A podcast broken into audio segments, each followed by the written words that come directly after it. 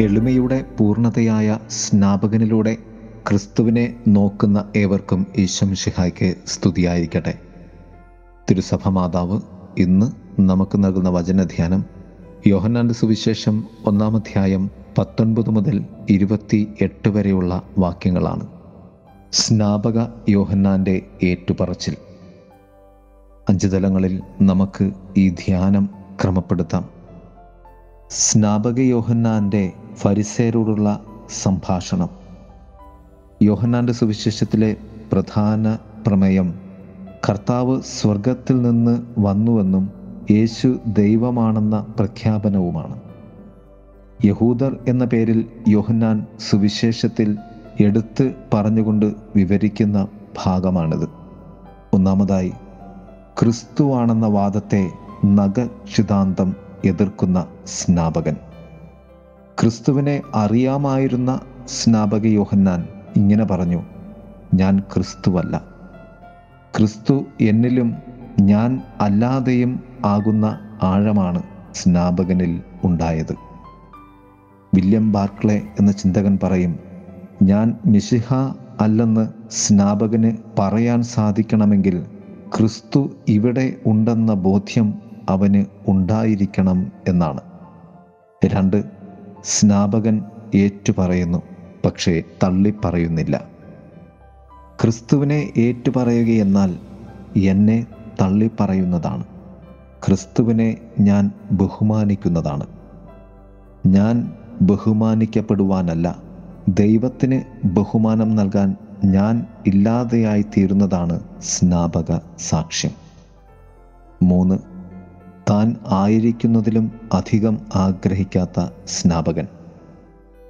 താൻ എന്തായിരിക്കുന്നു എന്നതിൽ അധികമായി അല്പം പോലും ആഗ്രഹിക്കാത്ത സ്നാപകൻ അഥവാ അതിൽ നിന്നും താഴേക്കിറങ്ങുവാൻ ആഗ്രഹിക്കുന്നവൻ. ദൈവം എനിക്ക് നൽകിയ മഹത്വത്തിനപ്പുറം ഞാനൊന്നും ആഗ്രഹിക്കുന്നില്ല. എന്നാൽ ദൈവത്തിന് മഹത്വം നൽകുവാൻ വേണ്ടിയാണ് ഞാനുള്ളത് എന്ന തിരിച്ചറിവാണ് സ്നാപകന്റേത്. എ ഡി ഇരുന്നൂറ്റി അൻപതിൽ ക്ലമന്റൈൻ റെക്കഗ്നേഷൻസ് എന്ന ഒരു എഴുത്തിൽ ഇപ്രകാരമാണ് പറയുന്നത്. സ്നാപകന്റെ ചില ശിഷ്യന്മാർ സ്നാപകനാണ് ക്രിസ്തു എന്ന് വാദിച്ചിരുന്നു എന്ന്. നാല് നീ ഏലിയ ആണോ? മലാക്കി പ്രവാചകന്റെ പുസ്തകത്തിൽ നാലാം അധ്യായം അഞ്ച് മുതൽ ആറ് വരെയുള്ള വാക്യങ്ങളിൽ വളരെ വ്യക്തമായി പറയും ഏലിയ വന്ന് സർവതും പുനഃസ്ഥാപിക്കും എന്ന്. മത്തായുടെ സുവിശേഷത്തിലും മാർക്കോസിന്റെ സുവിശേഷത്തിലും ക്രിസ്തുനാഥൻ സ്നാപകനെ ഏലിയയായി തന്നെ ചിത്രീകരിക്കുന്നുണ്ട്. എന്നാൽ സ്നാപകൻ പരിസയരോട് താൻ ഏലിയ അല്ല എന്ന് തറപ്പിച്ച് പറയുന്നുണ്ട്. അതുപോലെ തന്നെ സ്നാപകൻ പറയും ഞാൻ പ്രവാചകനും അല്ല. സ്നാപകൻ തന്റെ വ്യക്തിത്വത്തെ എളിമപ്പെടുത്തി ദൈവനിയോഗത്തെ ക്രിസ്തുവിലേക്ക് കേന്ദ്രീകരിക്കുകയാണ് ഇവിടെ. അതാണ് ഈ തിരസ്കരണത്തിന്റെ കാരണം. നീ പ്രവാചകനാണോ എന്ന ചോദ്യം അതിന് നിദാനമായി നിൽക്കുന്നത് നിയമാവർത്തന പുസ്തകം പതിനെട്ടാം അധ്യായം പതിനഞ്ചും പത്തൊൻപതും വാക്യങ്ങളാണ്. തക്ക സമയത്ത് മറ്റൊരു പ്രവാചകൻ കടന്നു വരുമെന്ന് അവിടെ പറയുന്നുണ്ട്. സ്നാപകൻ ദൗത്യങ്ങളെ ക്രിസ്തുവിലേക്ക് കേന്ദ്രീകരിച്ചുകൊണ്ട് താനെന്ന വ്യക്തിയെ ക്രിസ്തുവിന് താഴേക്ക് എളിമപ്പെടുത്തുകയാണ്. അഞ്ച് മരുഭൂമിയിൽ വിളിച്ചു പറയുന്ന സ്വരം. ഇതാ രാജാവ് വരുന്നു കഴുകി ശുദ്ധിയായി അവന് വേണ്ടി ഒരുങ്ങുവാൻ എന്നതാണ് സ്നാപകന്റെ സന്ദേശം. ഫരിസേർ സ്നാപകനെയും ക്രിസ്തുവിനെയും അറിയുവാൻ ആഗ്രഹിച്ചു പക്ഷേ കണ്ടെത്തുവാൻ ആഗ്രഹിച്ചില്ല. ബുദ്ധി കൊണ്ട് അന്വേഷിക്കുന്നു ഹൃദയം കൊണ്ട് അവർ ആഗ്രഹിക്കുന്നില്ല. ആ കാലഘട്ടത്തിൽ യഹൂദർ സ്നാനം നൽകിയിരുന്നു.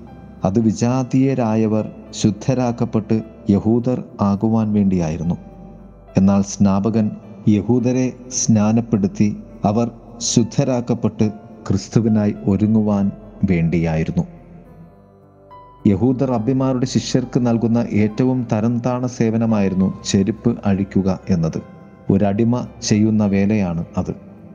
സ്നാപകൻ പറഞ്ഞു അവന്റെ ചെരുപ്പിന്റെ വാറഴിക്കാൻ പോലും ഞാൻ യോഗ്യനല്ല.